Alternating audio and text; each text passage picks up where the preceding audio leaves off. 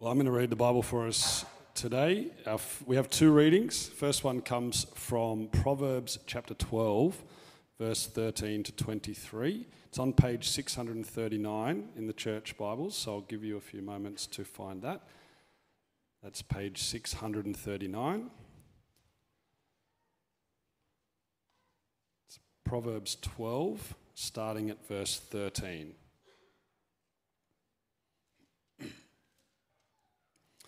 Evildoers are trapped by their sinful talk, and so the innocent escape trouble. From the fruit of their lips, people are filled with good things, and the work of their hands brings them reward. The way of fools seem right, seems right to them, but the wise listen to advice. Fools show their annoyance at once, but the prudent overlook an insult. An honest witness tells the truth, but a false witness tells lies. The words of the reckless pierce like swords, but the tongue of the wise brings healing. Truthful lips endure forever, but a lying tongue lasts only a moment. Deceit is in the hearts of those who plot evil, but those who promote peace have joy. No harm overtakes the righteous, but the wicked have their fill of trouble.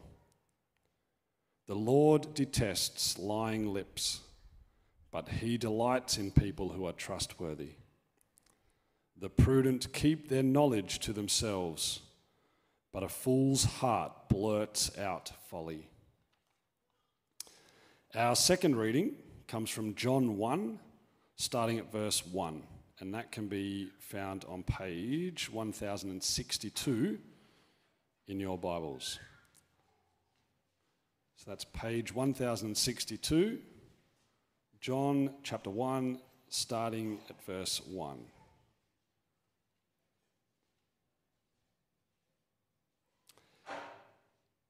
In the beginning was the Word, and the Word was with God, and the Word was God. He was with God in the beginning. Through him all things were made. Without him nothing was made that has been made. In him was life, and that life was the light of all mankind. The light shines in the darkness, and the darkness has not overcome it. There was a man sent from God whose name was John. He came as a witness to testify concerning that light, so that through him all might believe. He himself was not the light. He came only as a witness to the light. The true light that gives light to everyone was coming into the world. He was in the world, and though the world was made through him, the world did not recognize him. He came to that which was his own, but his own did not receive him. Yet to all who did receive him, to those who believed in his name, he gave the right to become children of God. Children born not of natural descent, nor of human decision or a husband's will, but born of God. The Word became flesh and made his dwelling among us. We have seen his glory, the glory of the one and only Son, who came from the Father, full of grace and truth.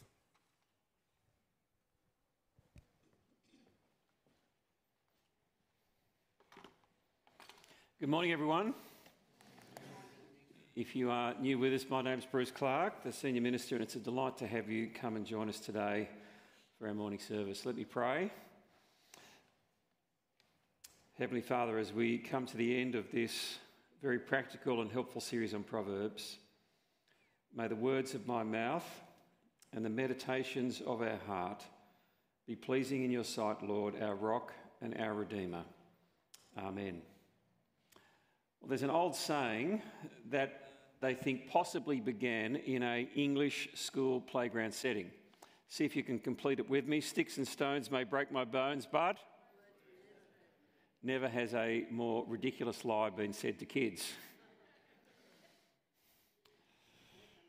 I was thinking about this, I guess, saying or, you know, family proverb, and just how ridiculous it is. Um, the rhyme historically has been used or was used as a defence uh, for kids against name-calling, verbal bullying, and with good intention, it was intended to increase resiliency, avoid physical retaliation, and help kids to remain calm and indifferent, and they are all great things to do.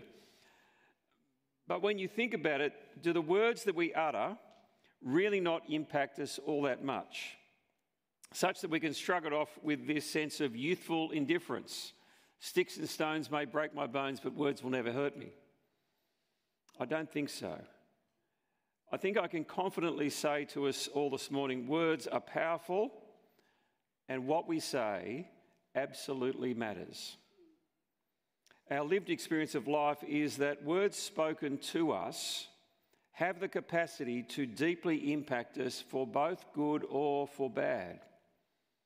They can lift us up and leave us feeling excited, valued, trusted, loved. But at the same time, we also know that you can receive or be given a hurtful or untrue word, and it can crush you.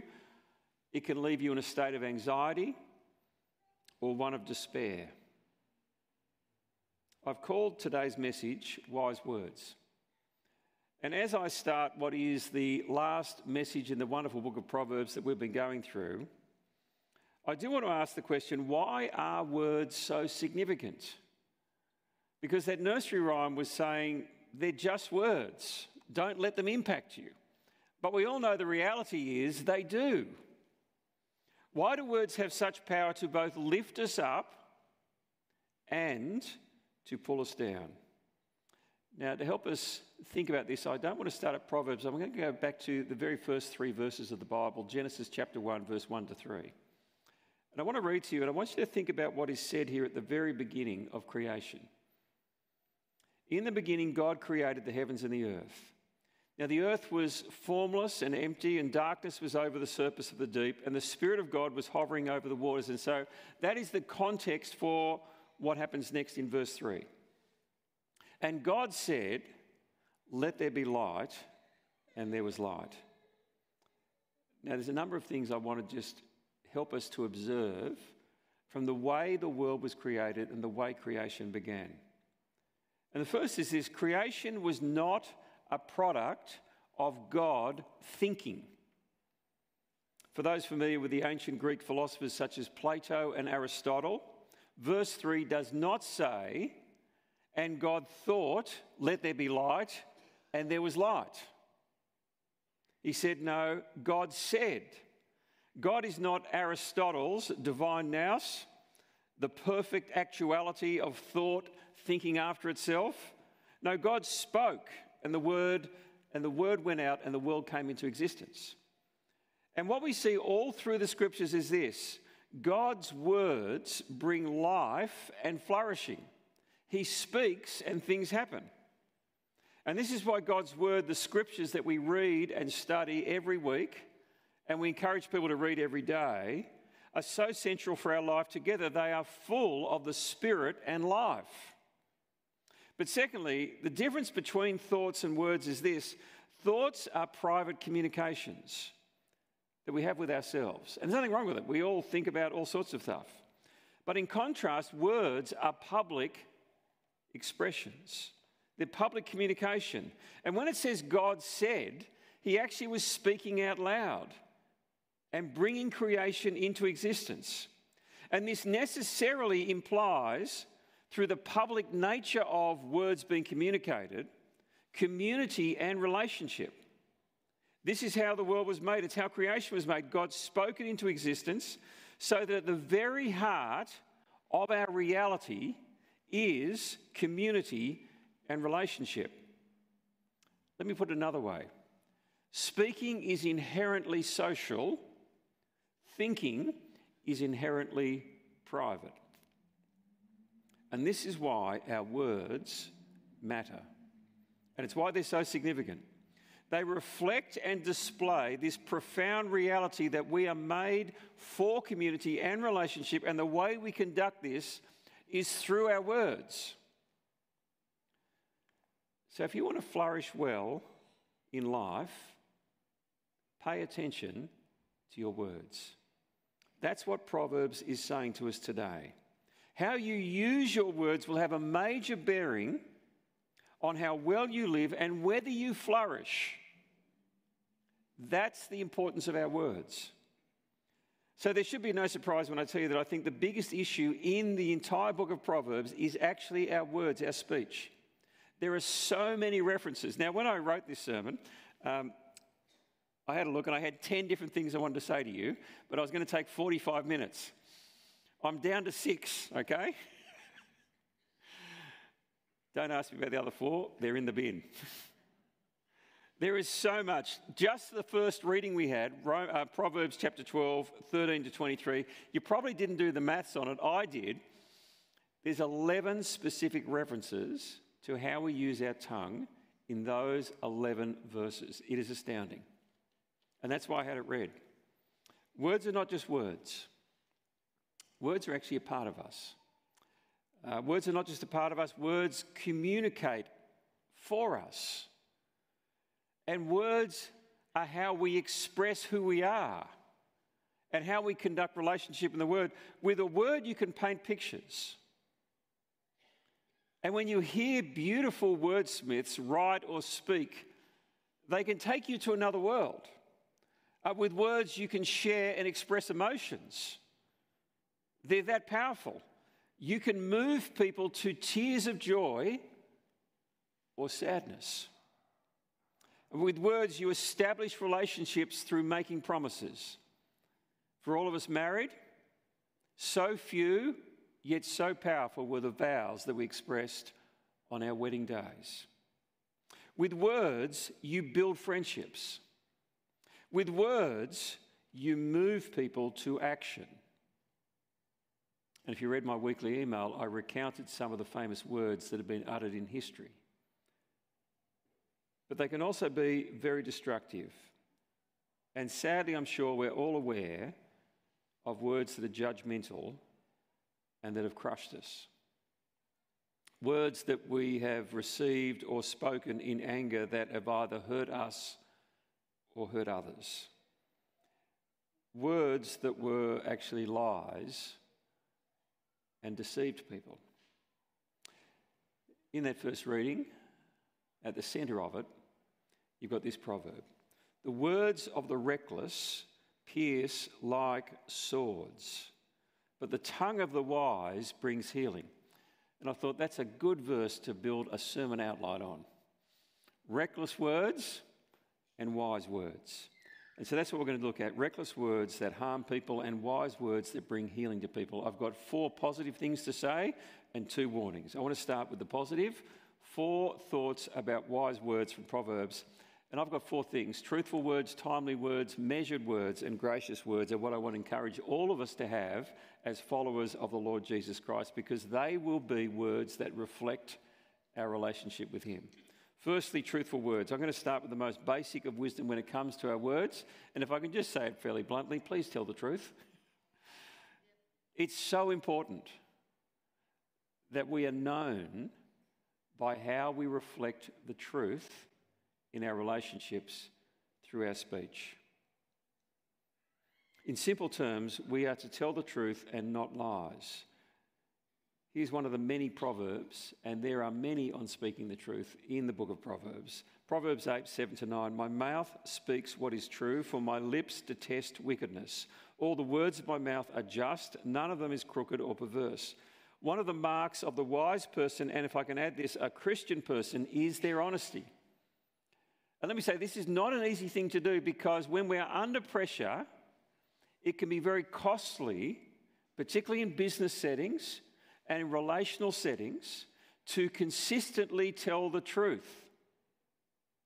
There will always be a great temptation under pressure to be deceptive about the truth, to only share part of the truth, to omit the truth, to avoid the truth. And what we're called to do is to reflect our God, who is the truth, in our speech and our words. And what we are to avoid is lying. And it's worth remembering the Lord Jesus' words, Satan is the father of lies. That is how Jesus describes him in John's Gospel. And so to follow that lead is to be led astray by the devil. And so even when it's difficult, we must honour God in our speech by always telling the truth, even when it's costly. Let me encourage you about why we should do that. Let me just read to you from Proverbs twelve nineteen. Truthful lips will endure forever, but a lying tongue lasts only a moment. And this is the promise of God to us. Your life will be better off, even if it's costly in the moment, if you actually tell the truth. Because a lying tongue lasts only for a moment. And the reality of life is that typically at some point, if we are telling lies, it will find us out. But secondly, Proverbs twelve twenty-two, also from the reading, the Lord detests lying lips, but he delights in people who are trustworthy. That's Proverbs twelve twenty-two. And so lying is better, sorry, not lying is better off for you. Telling the truth is better off for you, but also it will bring God's blessing on you. The Lord detests lying lips. He delights in people who are trustworthy. And your trustworthiness is seen in your truthfulness. And so if you want to live under God's blessing, which I take it we do, then we need to tell the truth. Even if it's costly, because in the end it will earn you God's favour.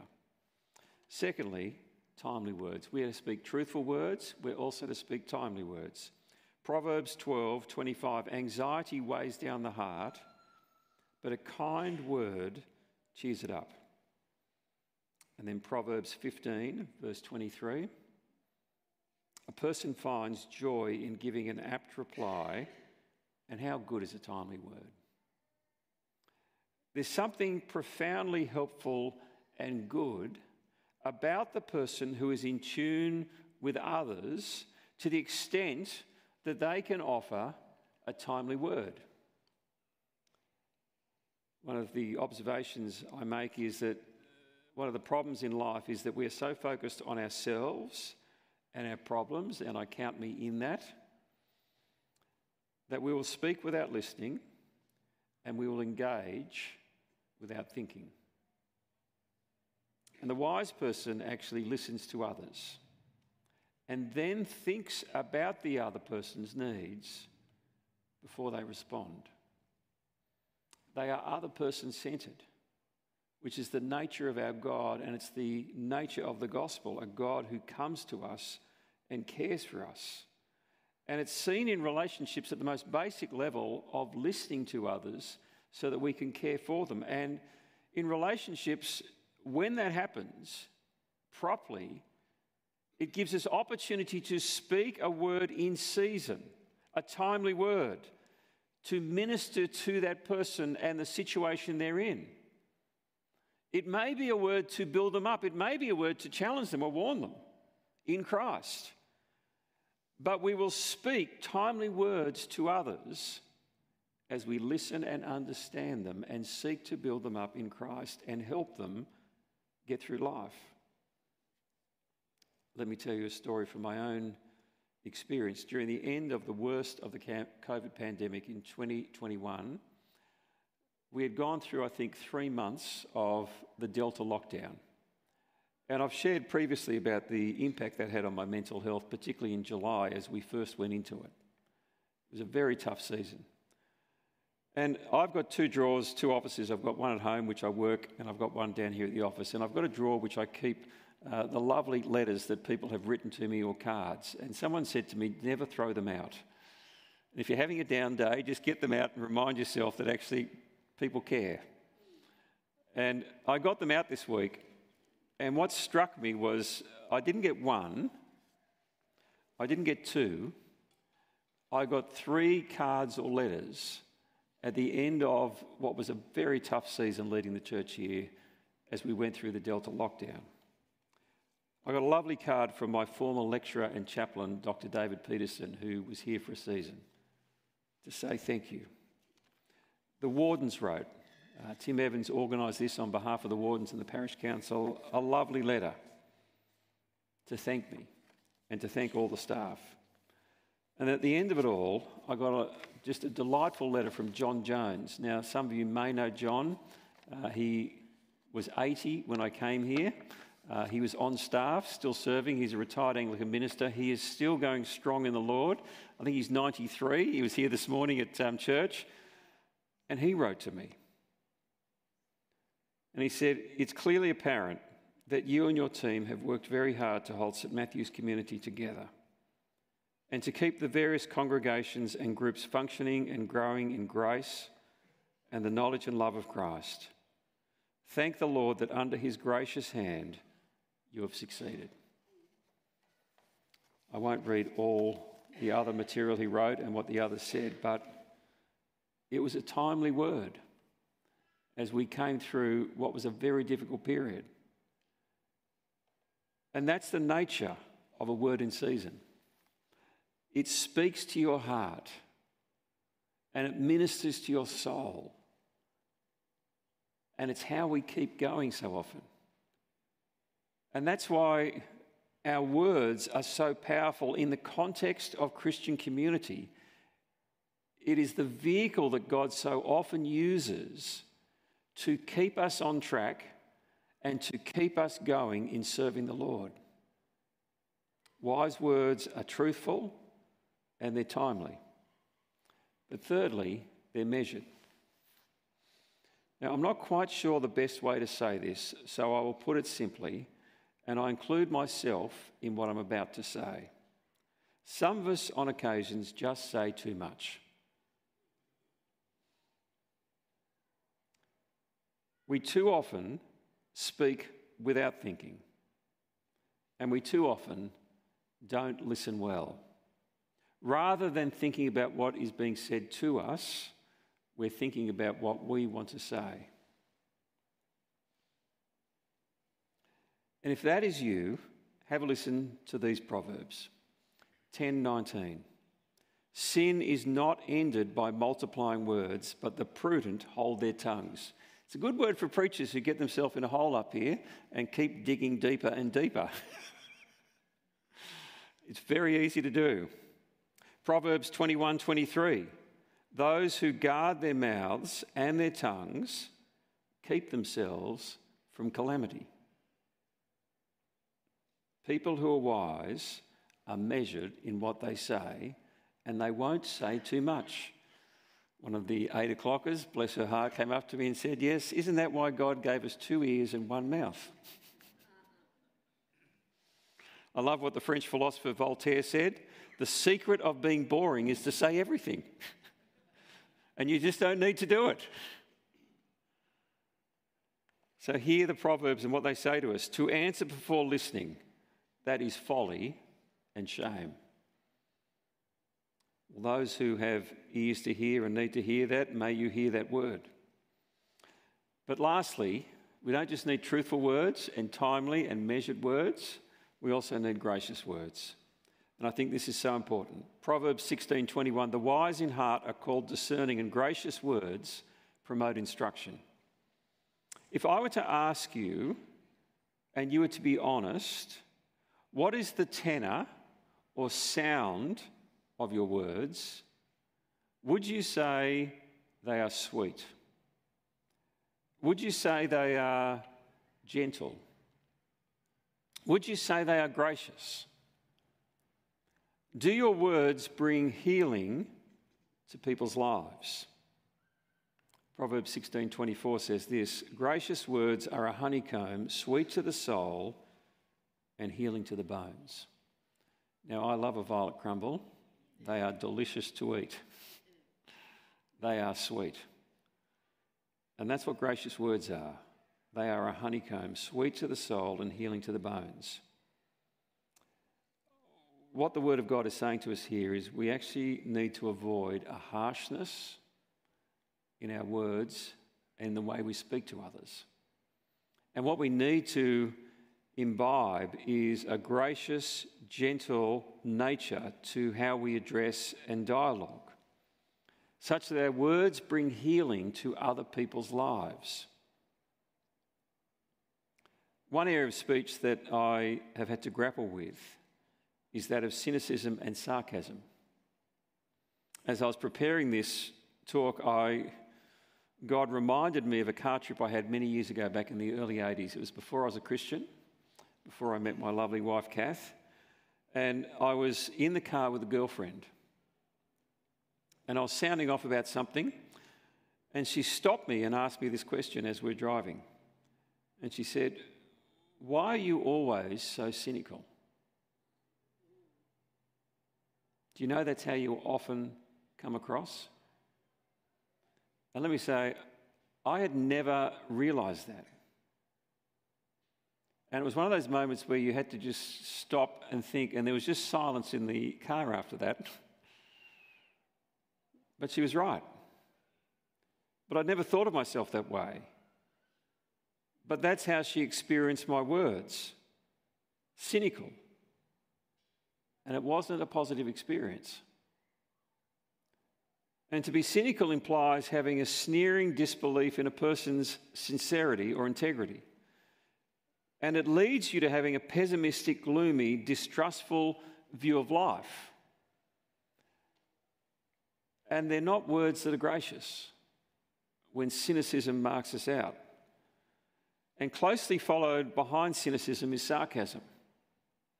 Sarcasm is the use of words to clearly mean the opposite of what you're saying. And the problem with sarcasm is that it's normally done to hurt someone's feelings or to criticise someone or something under the veil of humour. But sarcasm is typically cutting and the exact opposite of being gracious. As has been famously said, it is the lowest form of wit. And over the years, as I became aware of this, I've personally tried to eliminate it completely from my speaking. Because cynicism and sarcasm doesn't think well of people or build them up in any way. And one of the pastoral tips I was given by a staff member I worked with who is older than me, a pastoral care uh, wizard called Lee Roberts, he said, "Bruce, you need to learn to think well of people. Don't judge their hearts because you don't know what is in them. Be gracious in your speech." And it was a very helpful word I've never forgotten.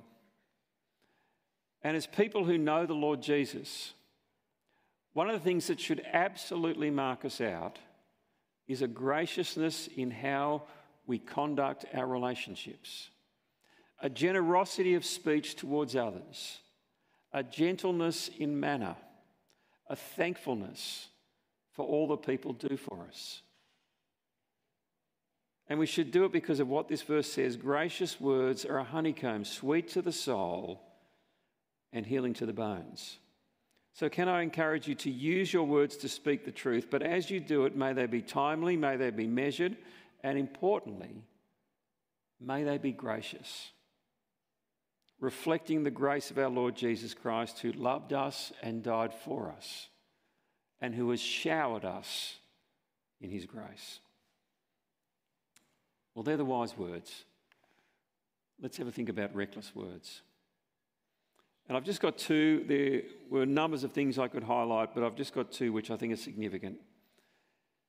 But reckless words are dangerous words. They are spoken rashly or harshly, and they can devastate, like the slashing of a sword.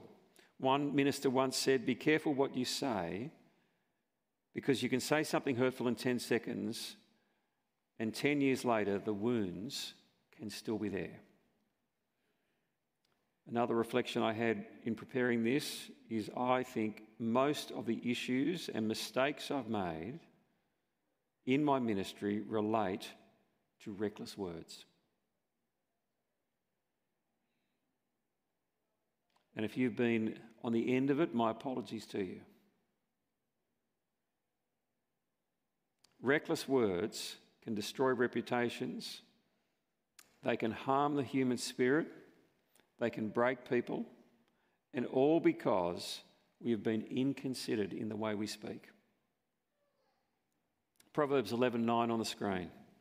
"With their words, the godless destroy their neighbours, but through their knowledge, the righteous escape." It is stunning that with mere words, you can destroy people. We don't have to think too long to know that is absolutely true. And there's two forms of words I want to highlight. First is gossip. Proverbs eighteen eight says this, the words of the gossip are like choice morsels.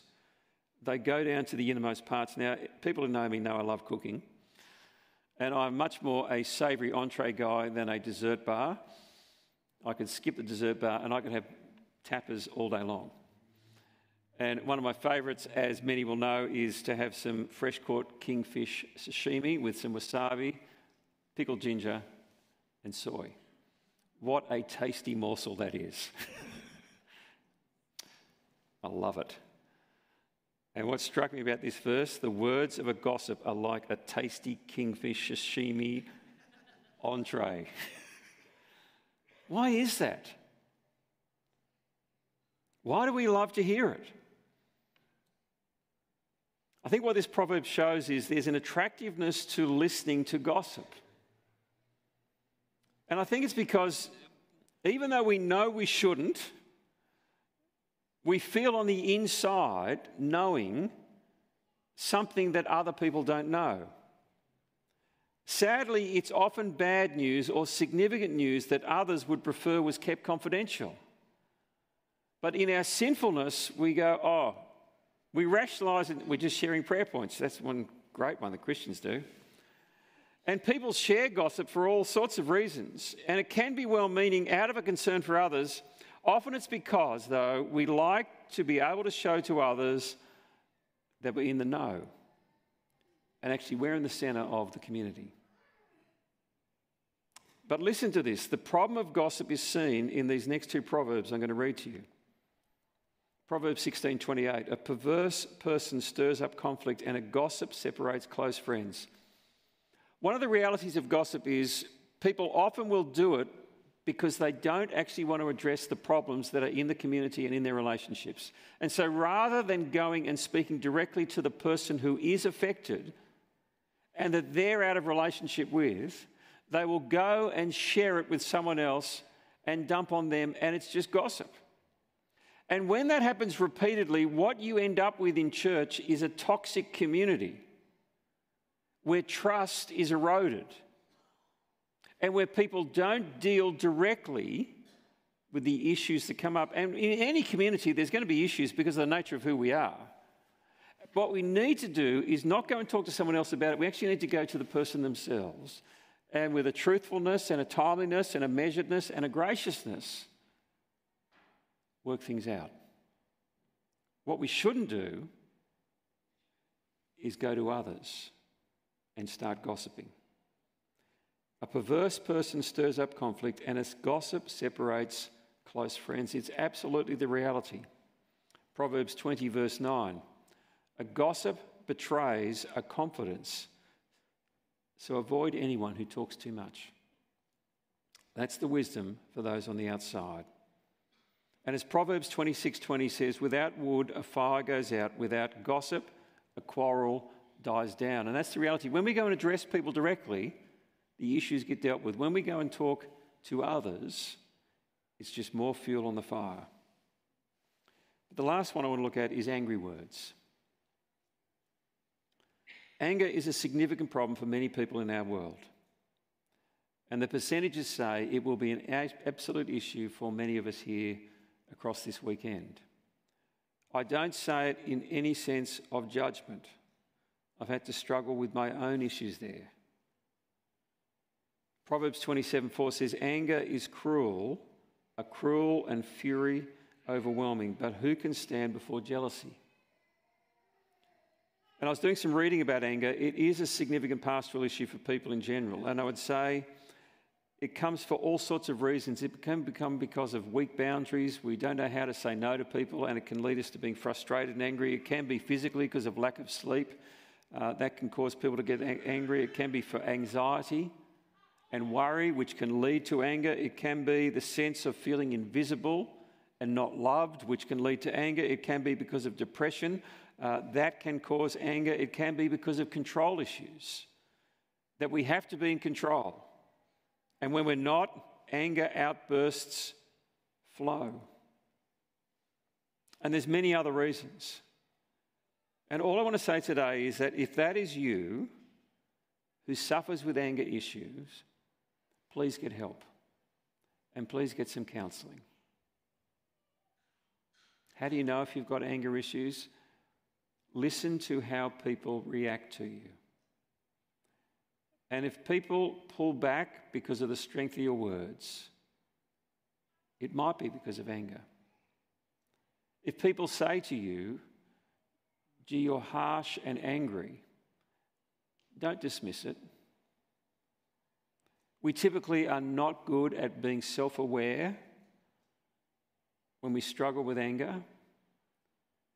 And it's often those who are closest to us who will feel it. And if they say to you, gee, you're angry, listen to that and take it to heart and think about what are you going to do to bring change. Because this is the significance of words. Wise words bring blessing and healing, but reckless words destroy and crush. Let me finish by reflecting briefly on the living word. As you get to the end of Proverbs, it says these words. Every word of God is flawless. He is a shield to those who take refuge in him. Do not add to his words, or he will rebuke you and prove you a liar. The word of God is flawless. And what we need to do if we are to be people who are wise with their words is have the living word of God at work in our hearts and mind. It is flawless and it's a shield to take refuge in. And I love the words that we had read in our second reading. It was a reminder to us that the Word has actually become flesh and we know him, the Lord Jesus Christ. And he is the one we are to be living in. And the thing that I love about this verse is that he is the Word who became flesh, but it's also the way the verse ends, who came from the Father full of grace and truth. And we need to be walking closely with the Lord Jesus Christ so that his grace and his truth is at work in our lives so that it permeates out in all of our relationships and in all of our words. And may we be people who bear witness to his love and grace and truth in all that we do and, importantly, in all that we say. Let's pray. I'm going to give us a moment just to be quiet. And if there's things that I've mentioned today that you need to bring before the Lord in prayer, I encourage you to do that. As we think about wise words that are truthful, that are timely, that are measured, that are gracious, and reckless words that are gossip or angry. Let's have a moment to pray and be quiet.